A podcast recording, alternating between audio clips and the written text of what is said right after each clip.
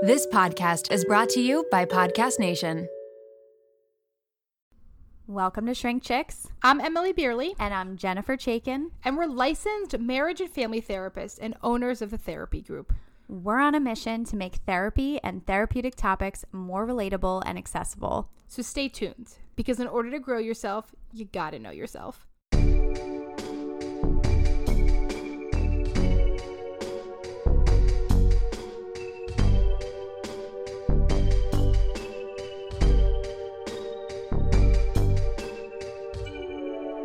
This week's episode, we're going to talk about self-compassion. I think we, I think it's actually an incredible topic to talk about. To talk about. And I, and we're going to talk about self-compassion. We should have had Lindsay on the show to talk about self-compassion. She loves self-compassion work with her act oh. stuff. That's okay. We'll have her come on another time. Do but, self-compassion number two. What? I love that. Self-compassion number two. Okay. So let's talk about what self-compassion is. I feel like self-compassion gets confused with self-care, which people think of as self-soothing, and all of this just become fucking buzzwords. And none of it means anything. Right. And then it gets all confusing. Self-worth. Yeah. Yeah. Self-esteem. Exactly. Right. What are all those things? Which is very interesting. And so we're going to go to the pro for this. So uh, Doctor Kristen Neff, who is the Brené Brown of self-compassion. And actually, I think she researches at U T Austin, where Brené Brown is. That Interesting. Just, do you think they're friends? Yeah, I think they're definitely friends. They she probably was probably like, podcast. she was probably like, listen, you're going to be a shame researcher. I'm going to be I'm, a self-compassion researcher. That's, yeah, I'm sure that's exactly the conversation. Right? And then they stopped talking. That was the last conversation they ever had. um, no, I wonder even if there's an episode on uh, Brené Brown's podcast. We'll have to check that out and think about it. But I'll have to look. So if you're interested in learning more about this, this is the a lot of the work that comes from Doctor Kristen Neff. But she does state and talks about that a lot of this came from her own experience of trying to get into meditation. And there is a ton of work and a ton of literature on self-compassion from Buddhists. Mm. Because when we talk about what self-compassion is, self-compassion, the easiest way for people to really understand it is like compassion for a friend. Mm-hmm. That like, if you came to me and you're okay. And like, Jen, how many times have you and I done this? And I call you and I'm like, I made a mistake. Yes. Yes. I did something. Yes. Right. So, and I'm I, like, tell me, right. Yeah, actually right? Now that we're having the Brené Brown talk, that they were probably friends, because the first feeling that comes with making a mistake is usually shame. Right. Yes, like exactly, I feel shame. Right. So, and I have a choice, right? In those moments, the moments when I have that um, shame, have whatever those negative feelings that come up, which is I can either treat myself like an asshole, or I can treat myself like a really good friend that I love. Because we all know that we often treat our friends so much better than we treat ourselves. Right. Oh yeah. And I think, yes. so that I think is a really important thing to talk mm-hmm. about, because if you notice, right, so like if Emily came to me and she said, hey, I made a mistake, it's whatever, probably she is looking at it as it's something that's so terrible. I hear her and I'm like, okay, like totally fine. Not that bad. And yes. we work through it. And mm-hmm. and so we often give our friends or, or the people that we love way more grace than we give ourselves. Mm-hmm. And we are like, able to give compassion to them way easier than we give to ourselves. I'm trying to think of an example from like our relationship, but I can't think of it. But there has been a few times where I've done stuff like I didn't order something or like something like a lot of times. We, yeah, like we really forget off. things. Yeah, but then we forget all the time, right? There's too much going on. And so I'll go oh, to you. Oh, and, I have one. I have one. Okay, tell me. Yes. Yeah. It's real. It's dumb. Remember I, I said I was going to pay the utility bill and then didn't pay it for like three weeks. Totally forgot about it. Well, the good news is that they didn't shut off our electric. Right. So that was positive. Just totally, completely forgot. And, totally forgot. And right. So I went to Emily and I was like, hey, I am so sorry. I forgot to pay this. And I said that I would. I felt yes. horrible. Okay. So I want to use an example that I think a lot of people have shame around that I hear come up a lot. That this is the thing. And we've talked about this in some episodes before. We talked about it a little bit in our financial episode, is that I will have people that bring up credit card debt years into working with me that they have shame about. Mm. And the way that they think that this affects their worth right? That like, who is going to want to be with me because I have this, like, I hear, like, I consider like, you know, like debt like that we consider quote unquote bad debt. People have so much shame and stigma around, right? So now if you came to me and you were like talking to me about how you have this debt, or if a client comes to me and talks to me about this debt, I'm like, okay, right. Like, like that's all right. That's so okay. Like, you want to do These something about happen. It? You have a plan for it? Yeah. Like, you know, like it's like actually like an incredibly normal thing, specifically in our society where people, you know, are paying so much ridiculous cost for colleges. Like, this is just how it is. Right. So when you think about those sort of things, but now, but individually as a person, those things make me feel like I have less worth. I am loved less. I am less control. You're, and you're way harder on yourself about it. Yeah. And so, well, and so Doctor Neff talks about when she first started talking a lot about self-compassion, there was one very specific criticism of her work. And that very, very specific criticism was that, you know, are you going to, are people going to become lazy? Is it going to mean we're going to have low willpower? Because we have this idea that like self-criticism leads to action. Right. Like, well, and if you think about it, we we tend to believe, okay, if I screw up, right? Like if I have a bunch of credit card debt, that if I'm hard on myself, if I say, oh my God, you idiot, how could you let this happen? How, you know, like you were irresponsible. If you almost punish yourself mm-hmm. and speak to yourself like you're a critical parent, we believe that, okay, if I beat myself up for this, then of course that means I wouldn't do it again in the future, when really what you're doing is making yourself feel worse about mm-hmm. what you've done. That low self-esteem is going to probably, it might feed more impulsive behaviors, right? That are comforting you. So you might be putting more money on the credit card. And so if you think about it, to actually relate or connect with the fact that you are human and you make mistakes, and you are allowed to make mistakes. And so how do you nurture yourself through that as opposed to beat yourself up? Because we know, and Em, I think this was the, what you were about to mention, is that actually being critical of yourself does not lead you to not make the same mistake again. It actually leads to more procrastination, actually. Right. And more like um, isolation is what the research says, right? So it's like really, really interesting. So yeah, so this research, you know, what's funny is I was just about to talk about this research from twenty twelve, and in my head, that's recent, but it's not. I know. Is it so one like, here's okay. I'm sorry. Yeah. I have to, I have to. Yes, do it. I just looked, I um, was at my parents' house and I looked in their fridge. No. And it's scary. They had a syrup from twenty thirteen. But in your head, you're like, that's not that long. I'm like, wait, wait, that wasn't that long ago. But also, they didn't live in this house in twenty thirteen. Oh, they brought that in the move.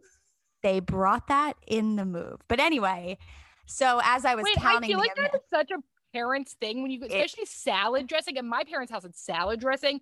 I'm like, throw this out. I'm like, oh my God. It's like, like we can go get new syrup. It's okay. So anyway, as, as I was counting the amount of years back to what twenty thirteen is, it is actually such a long time ago. I would think syrup would last a long time. That's what, that's what they say. But uh, I mean, it's I sugar, right? I don't know if I want to risk it. I'd risk it probably just for the story, gotcha. But I understand the concern. I've had a lot of bad experiences with expired food in their fridge. So, oh, you've had a lot of in general. Really um, bad. Okay. So, so this Sorry. research is, which is from twenty twelve, which is, we always try to talk about current research, but like how funny that I thought that this was recent, but whatever. So the research, yeah, this research that had come out in twenty twelve, it talks about that actually people with high self-compassion show greater motivation to correct their errors. Mm. So that the, this early on criticism of her work is fucking bullshit. So now let's talk about it a little bit in terms of, I, I hear people use self-compassion and self-esteem interchangeably, and these are not the same things. And so when we talk about this, you know, people write in a lot, how do I work on my self-esteem? And it is a lot less of working on your self-esteem versus working on your self-compassion. The way in which you speak to yourself, or the way in which you think about choices that you make, the way in which you talk to yourself about choices you make, because the more you're able to garner self-compassion towards yourself, the more you're going to increase your self-esteem. Mm-hmm. We are so excited to share our newest sponsor with you all, Hungry Root. Hungry Root is the easiest way to get fresh, high-quality groceries and simple, healthy recipes delivered to your door. The team at Hungry Root just sent me a new box full of amazing stuff. It was literally like I was opening a present, going through it, seeing what was inside, and trying everything was just so thrilling. In my Hungry Root box was chicken salad, veggies, dumplings, shakes, cookies, and so much more. My favorite thing I tried was the drumroll donuts. I highly recommend them. The ordering process could not have been more simple. You take a fun, short quiz, and Hungry Root will get to know your personal health goals, what you like to eat, the kitchen appliances you use, and more. Then they'll build you a personalized cart with all of your grocery needs for the week and give you delicious recipe recommendations to put those groceries to good use. Hungry Root will recommend recipes and groceries based on your personal tastes, but each order is fully customizable. Take their suggestions or choose anything you want. They've got fresh produce, high-quality meat and seafood, pantry staples, health healthy snacks, sweets, ready-to-eat meals, and much more. Hungry Root has made my daily meal prep so much easier. The mental load of grocery shopping is exhausting, and Hungry Root gives me back that mental energy. Right now, Hungry Root is offering Shrink Chicks listeners forty percent off your first delivery and free veggies for life. Just go to hungryroot.com slash shrinkchicks to get forty percent off your first delivery and get your free veggies. That's hungryroot.com slash shrinkchicks. Don't forget to use our link so they know we sent you. When bloggers or influencers post their outfit links, nine times out of ten, I click on it and immediately exit because the price is bananas. It wasn't until recently that I clicked on something expecting it to be the usual out of my price range sweater, and it was under sixty dollars at Quince. Quince has become my ultimate destination for luxury essentials that won't break the bank. Let me tell you about some of the gems I found at Quince, from their one hundred percent Mongolian cashmere sweaters starting at just fifty dollars to their washable silk tops and dresses, organic cotton sweaters, and stunning fourteen karat gold jewelry. Quince offers a range of high-quality items at prices that are truly within reach.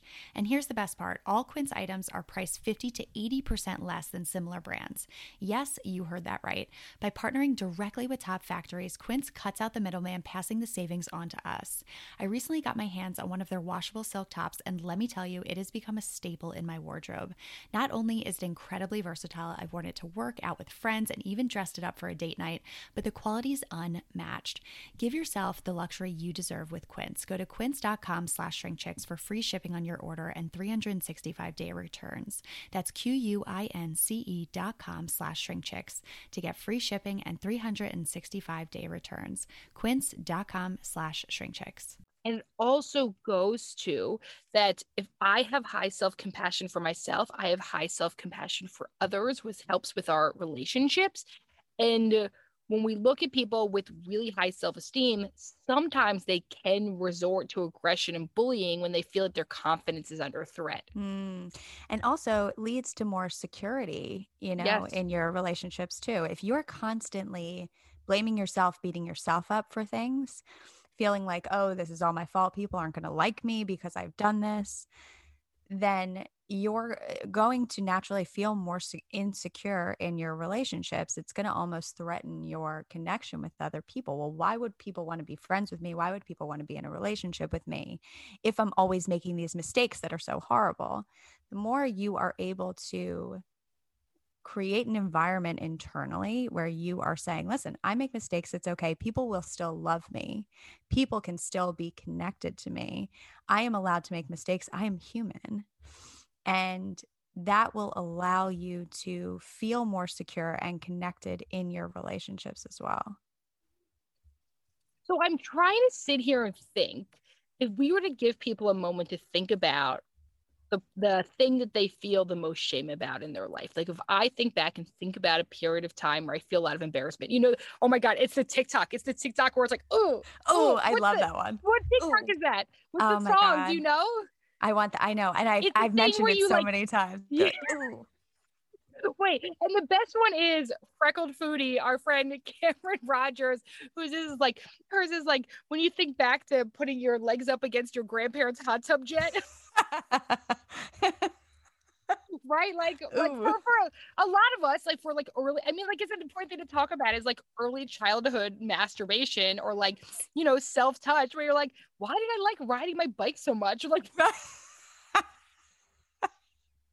why right, but, okay. that my mom let me ride okay. horses? Well, well, this, okay. So like, this is a really, really great segue because like when you're doing this, like you're feeling a lot of shame towards yourself, right? Yes. Well, so when you're like, eh, oh, wait, are we recording we this? this? Yeah, that's on video as recorded. And now I have shame, and then I'm being hard on myself because I'm recording out of my very, very messy closet because the sound is best. But I, that's what people don't know about me is that my closets and my drawers are a mess. I'm a mess with clothes. There's, there's my.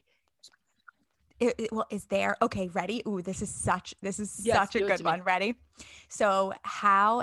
How, if you didn't have self-compassion for, if you, if you weren't able to give yourself self-compassion, mm-hmm. how would you be speaking to yourself about your messy closet?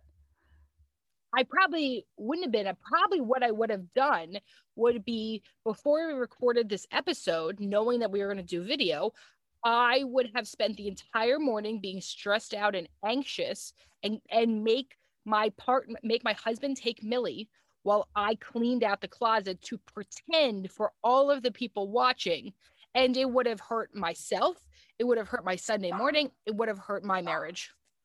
How? Okay. Beautiful. What? That's the, something I would have done in the past. Right. And we caught, well, and we've learned how to give ourselves more compassion. How would you have been talking to yourself about what your closet looked like? Before oh, that. That, that that it would go to a deeper level about this also goes with um, a weight stigma and my weight. This is, you know, I can't keep my closet together, so I can't keep my weight together. It, it goes for me into control that everyone will know. This is my imposter syndrome. Everyone will know I don't know what I'm doing, that I'm messy, that I'm immature, all these things, right? That's my fear. Would trigger all of that. Yes. Okay, now what? I'm sorry, I'm putting you on the spot so much. It's okay. Yes. It just was such a good one.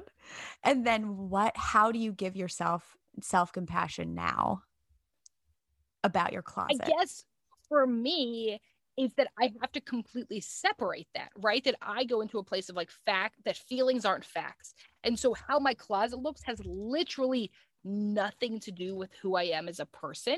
Right.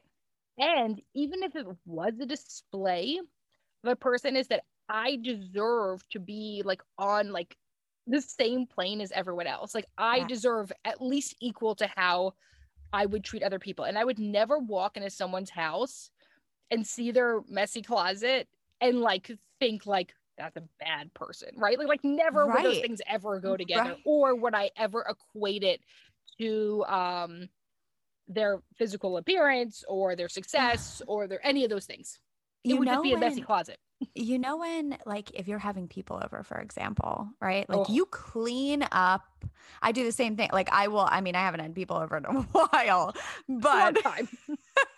but you, I would clean the house, make sure it looked really good. You're just, like, so specific about the way that people are seeing it. But if I walked into someone else's house and it was messy, I would be like, oh, good. Like, I'm so glad that this person is human, just like me, you know, like it allows yeah. you to feel so much more connected. And so to give yourself yourself that grace that you mm-hmm. would also give to other people is so, so essential.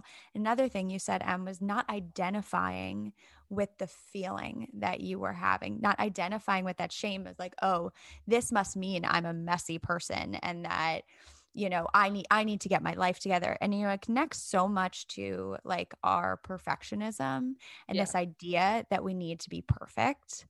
And to be perfect means we're also not human, right? We're not allowing ourselves to yeah. be human if we're putting that pressure on ourselves to be perfect.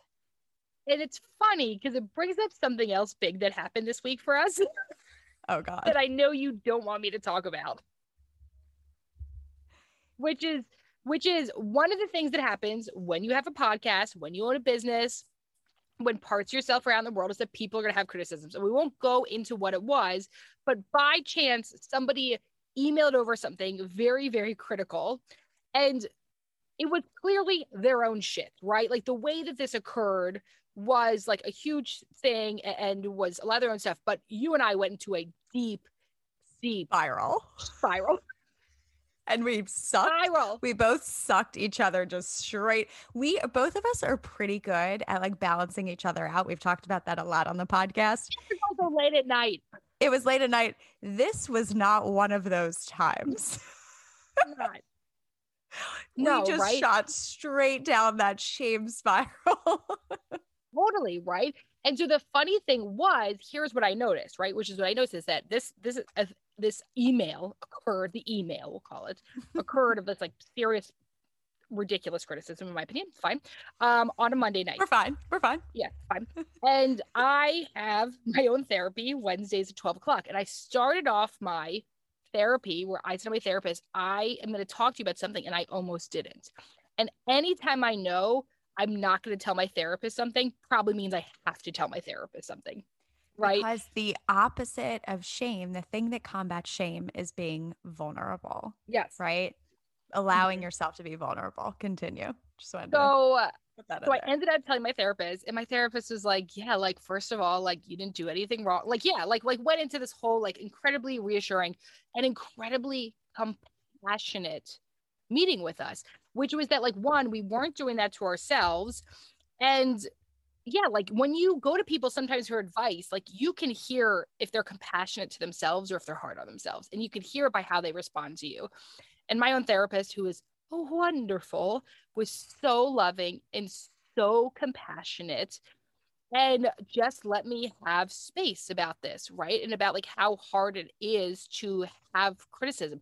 I don't think anyone receives criticism and feels fucking hype about it. Like everyone's just like, thank you so much. Oh my God, thank you.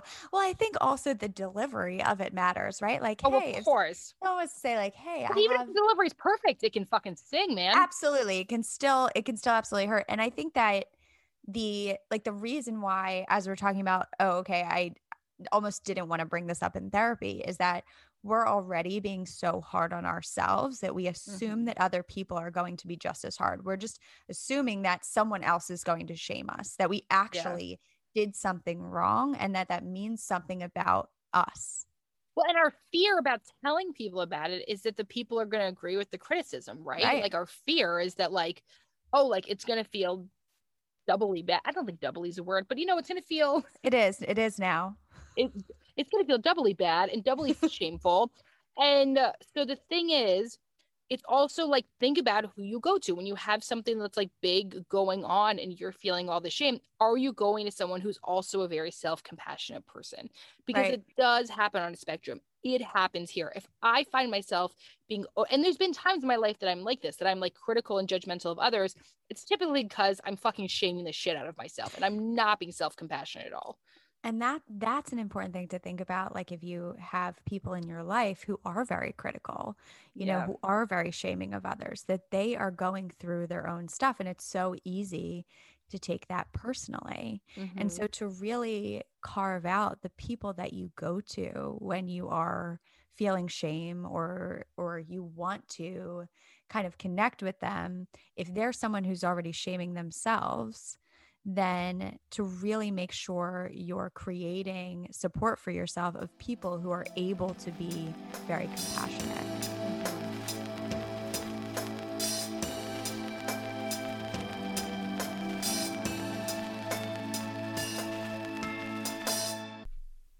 Skeptical about custom beauty? I get it. My feed is flooded with customize this and personalize that, all promising to fix my fine lines and thinning hair, but when Prose says custom, they actually mean it. It's no gimmick.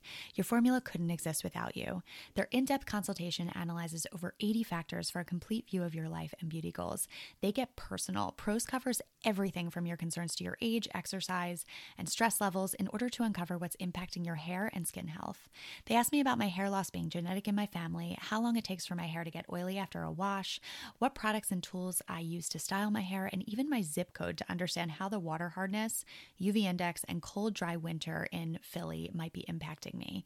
Next, they recommended a full routine of truly personalized products, which were only produced after I placed my order. Nothing pre-mixed, nothing off the shelf. Since I switched to Prose, I've noticed my hair is so much softer, shinier, and fuller. I keep getting asked if I got a blowout from the salon. But don't just take my word for it. In a third-party, double-blind, dermatologist-supervised clinical controlled study, aka the gold standard in research studies, Prose proved that personalization works better than off-the-shelf alternatives. Try it for yourself and get your healthiest hair in thirty days or get your money back. Prose is so confident that you'll love your results that they're offering my listeners an exclusive trial offer so you can see the difference custom care can make. fifty percent off your first subscription order at prose.com slash shrinkchicks. That's P R O S E dot com slash shrinkchicks for your free consultation and fifty percent off your one-of-a-kind formulas. Prose.com slash shrinkchicks. Shrink Chicks. Say goodbye to the cheap razor era, my friends. It's time to treat your body to the premium shave it deserves with Athena Club. Em and I just got back from an amazing trip to the Caribbean to celebrate our ten-year anniversary of our practice, The Therapy Group. And in haste of packing, because yours truly is a packing procrastinator, I forgot my Athena Club razor at home and had to resort to using a subpar flimsy razor that left my skin feeling anything but smooth, a mistake I will never make again. The Athena Club hype is real. The shave is seriously the smoothest I've ever experienced, and that is especially evident after having to use another razor in its absence. Aside from the amazing smoothness, let me tell you why Athena Club's razor kit is a must-have in your self-care routine. First off, can we talk about the price? At just ten dollars, it's an absolute steal. But don't let the price fool you. This razor packs a serious punch. It comes with a beautifully made ergonomic handle and two super sharp razor heads that deliver an incredibly smooth shave every time. Plus, with the included magnetic hook, storage is a breeze. No more dealing with goopy blades or unexpected midnight shower crashing sound surprises.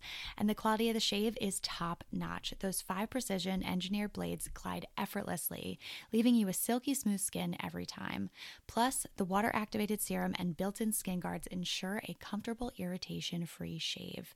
Are you ready to upgrade your shaving experience? Switch to the best razor on the market and show your skin you care with Athena Club. Head over to athena club dot com to try their award award-winning razor and body products and get twenty percent off your first purchase with code SHRINKCHICKS at checkout. You can also find Athena Club razors at your local Target store. Trust me, you won't look back. Happy shaving. And I think it's it's it's hard because I just I don't think we talk about compassionate in this stance a ton. I don't think we talk about self-compassion. Definitely not as much as we talk about self-esteem, right, and self-care, which self-care now means nothing. We're we're we're even confused about what self-care is. Everyone's real confused about what this means. There's a lot of different things, right? So think what it is.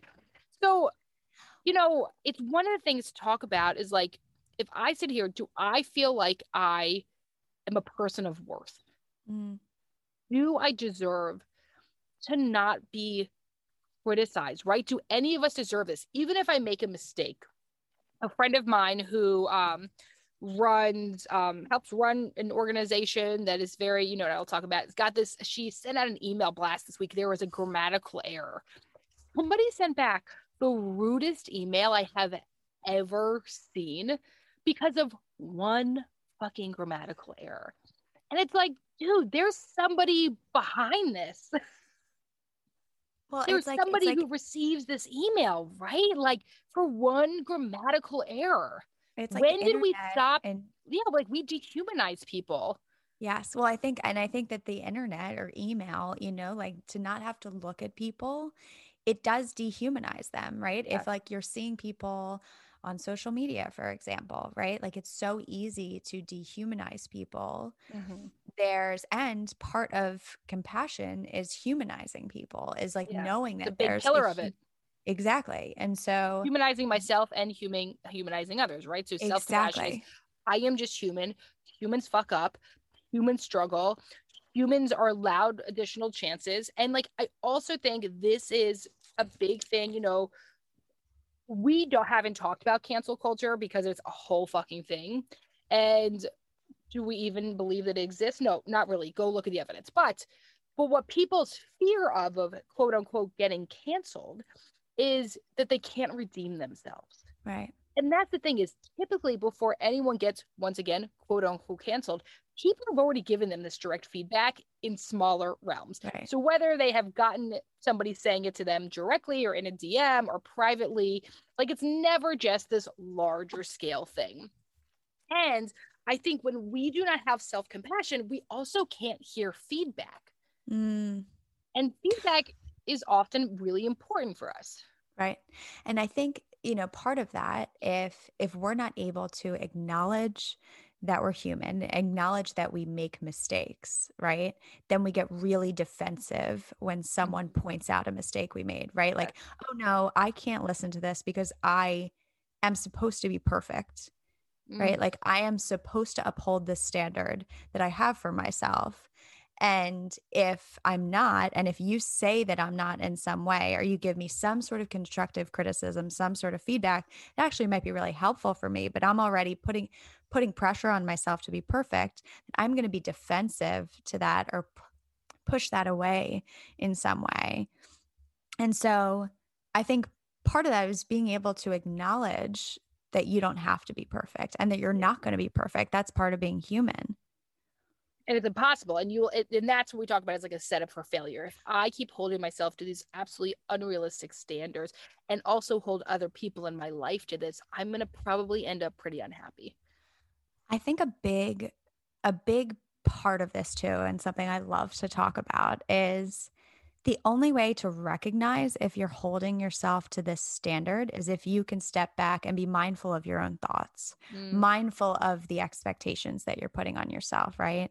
Where you're not over-identifying with those things to be able to say, okay, wait, I made a mistake. How am I talking to myself about this mistake that I made, right? Like, how am I treating myself? Sometimes yeah.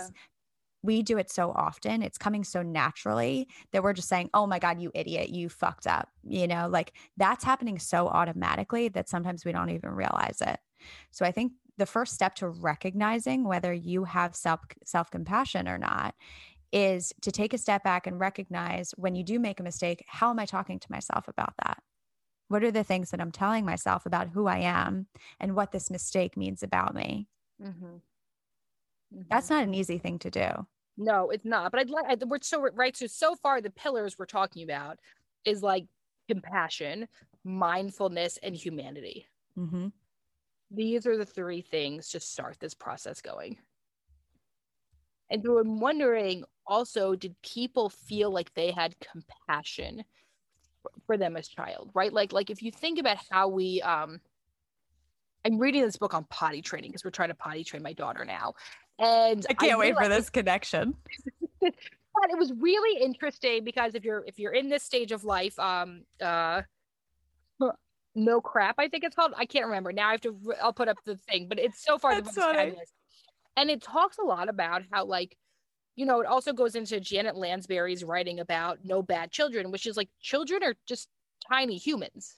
Like they also deserve compassion. They deserve to be like looked at. Like we're talking about in terms of potty training of like, you know, like your kid's not supposed to get it immediately. So if your kid's still having an accident, like what fucking skill did you get in one goddamn time, right? Like, right. And Arthur's very, very funny about it. Um, and I think that that, you know, when I read about self-compassion for my child, it is very helpful in my own self-compassion work. Because if it's real for her, wh- what would excuse me? You know, it's really easy for us to sit here and say, I know my child needs to be fed, and I know my child needs a nap, and I know my child needs hygiene, and I know my child needs a, um, a clean bedroom, you know, any of these things.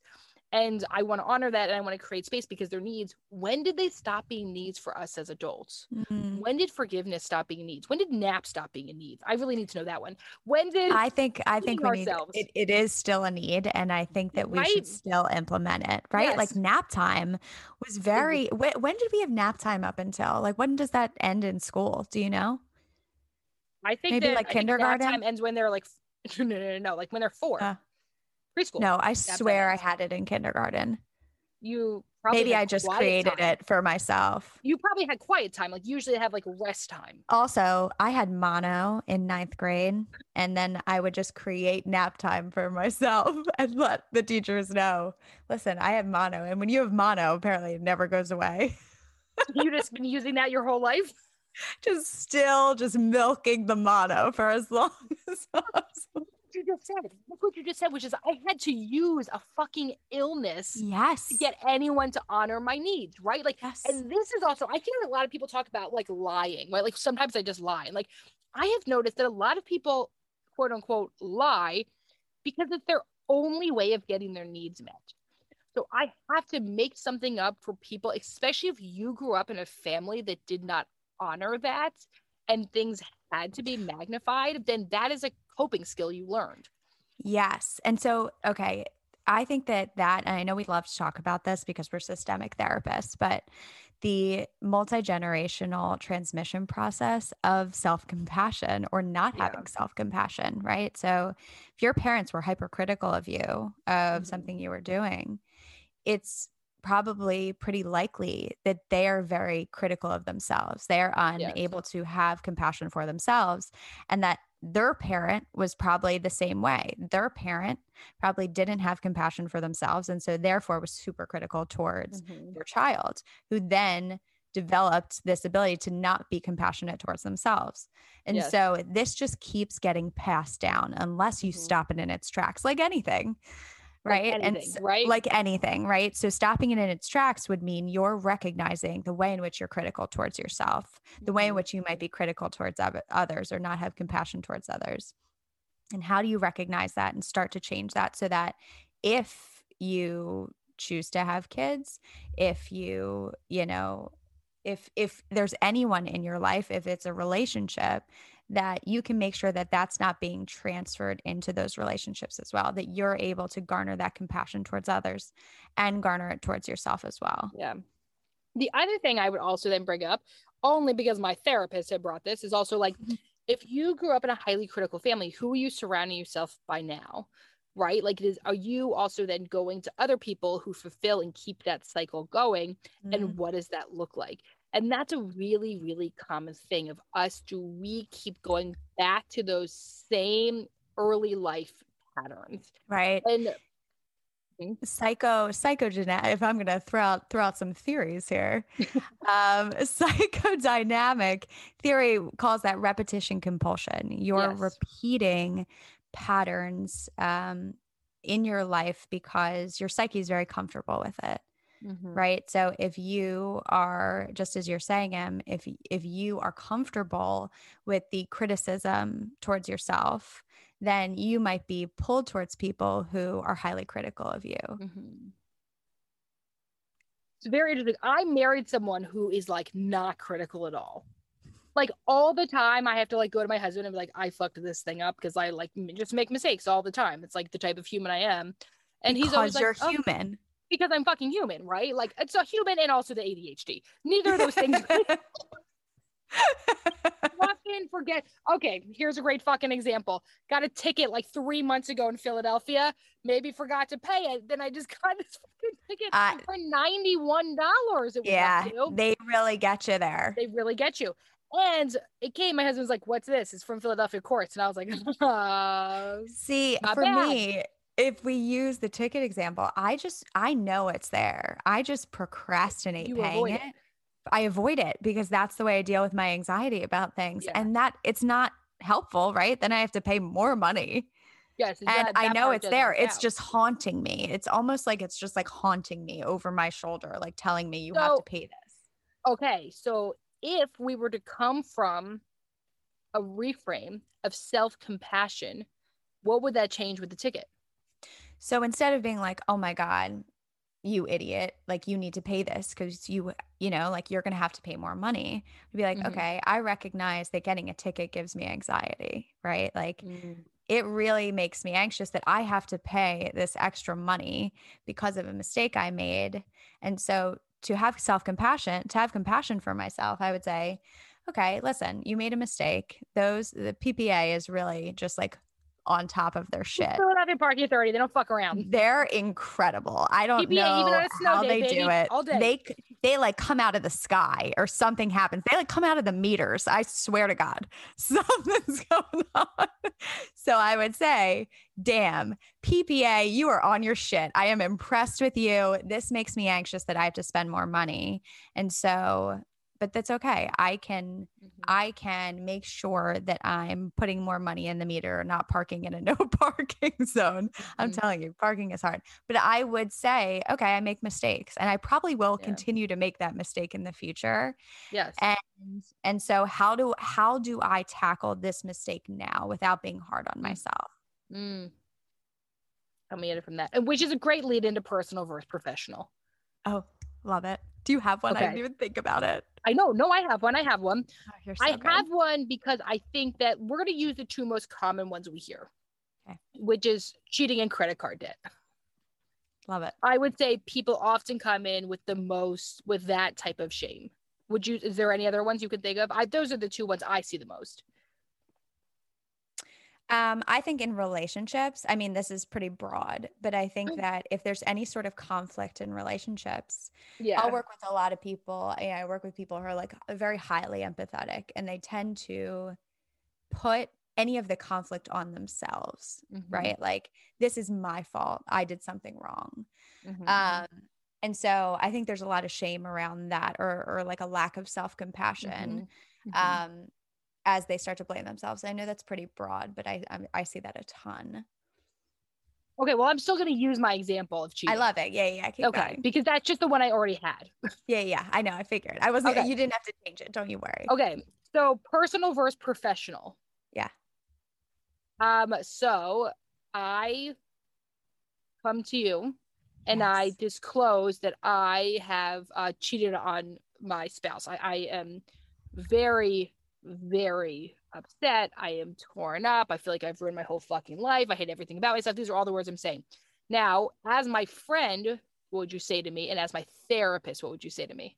Mm, okay. Here's the thing. It's the same one for you, right? It's the same one. one. Okay. So it what is it? The same one. I would be like, tell me, like, tell me what was going on for you that yeah. where that came up, you know, like where you ended up going outside of your ma- marriage, you know, because yeah. typically affairs are happening because, um, you know, sometimes the person feels like they lost part of themselves in the relationship. Um, there's something that might happen that might trigger that. I just I think because we know so much about relationships and the reasons yeah. why certain things happen, why mm-hmm. affairs happen, um, why lying happens, that I would want to have compassion for your side of it. Where, where was this coming from? Tell me what was coming up for you, because my guess is this didn't just come out of nowhere. Mm-hmm. Mm-hmm. You know, this is something you were probably struggling for a long time. Yeah. There's probably so much more going on that maybe we haven't talked about. So I think I would like help. I would try to help you help and understand what was going on for you. I think it would be exactly the same. So if somebody says to you, mm-hmm. what the fuck? No, you didn't. Maybe that's not the best person to go to. Yes. That's where making sure your support system, when you want to, when you are struggling with something, you need. It, right, right. Which comes from knowing yourself, knowing yourself. And also knowing people around you and setting, mm-hmm. once again, recognizing that there's going to be people in your life who might be um, better for certain situations than others. And mm-hmm. that's okay. And, and so totally really being conscious it's, of your support anything system. Wrong about those other people. It's just right. different, right? Like just different. A lot of times when we are in a place of like self-hatred, go to the person who provides you with the unconditional positive regard, yes. which is a word from Virginia Satir. You can look up about her amazing work with therapy and a lot of. We're really, we're really theory dropping today. Apparently. So if you, in the times when you struggle with this, think about who in your life offers that, who in your life you consider very compassionate. And if you're that person, are you not only giving it to your others, but are you also giving it to yourself?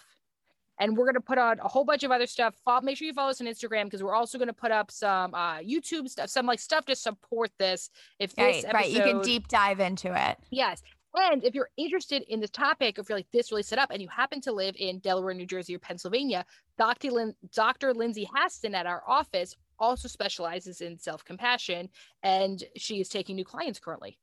Yep. So you can fill out a contact form on our website. Yes. Our new website, the therapy our new fancy website. .com um, slash contact. And we go. will get you set up with Lindsay or another therapist. Or whatever um, you need. So you reach on out. Hey, Jen, love you. Have a great rest of your day. Love you. Miss you. To everyone listening, go be kind, go be loving, go be compassionate towards yourself. And we'll talk to you next week.